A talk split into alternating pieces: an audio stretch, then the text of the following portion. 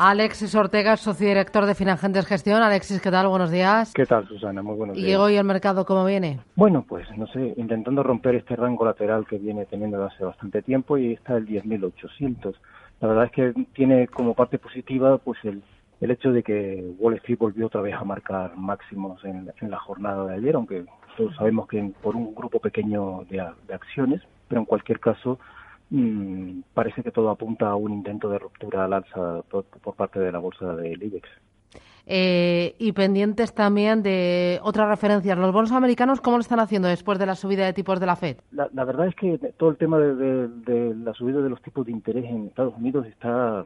Ayer tuvimos una declaración de Dudley en donde prácticamente parecía querer insistir con un mercado que no acaba de creerse del todo el calendario que le están presentando de subida de tipo de interés. Hay que tener en cuenta incluso que el dot plot es algo más moderado que el de, que el de marzo y por tanto de alguna manera insisten en que la salud económica es muy buena, que la inflación acabará subiendo, que, la, que los eh, que, los salarios acabarán subiendo y por lo tanto habrá inflación y por lo tanto de alguna manera se garantiza que este plan de subida de tipo de interés tendrá buen fin. Lo único que pasa es que el mercado está notando un cierto desgaste en la actividad económica americana y por lo tanto no acaba de creérselo todo. Está haciendo un aplanamiento de la, de la rentabilidad de los bonos, lo cual de alguna manera parece querer sugerir por parte del mercado que que sí, que puede haber subidas, pero que estas tienen muy poco recorrido, que llevamos mucho tiempo de recuperación económica. ¿eh? Y también una caída en el precio de las materias primas.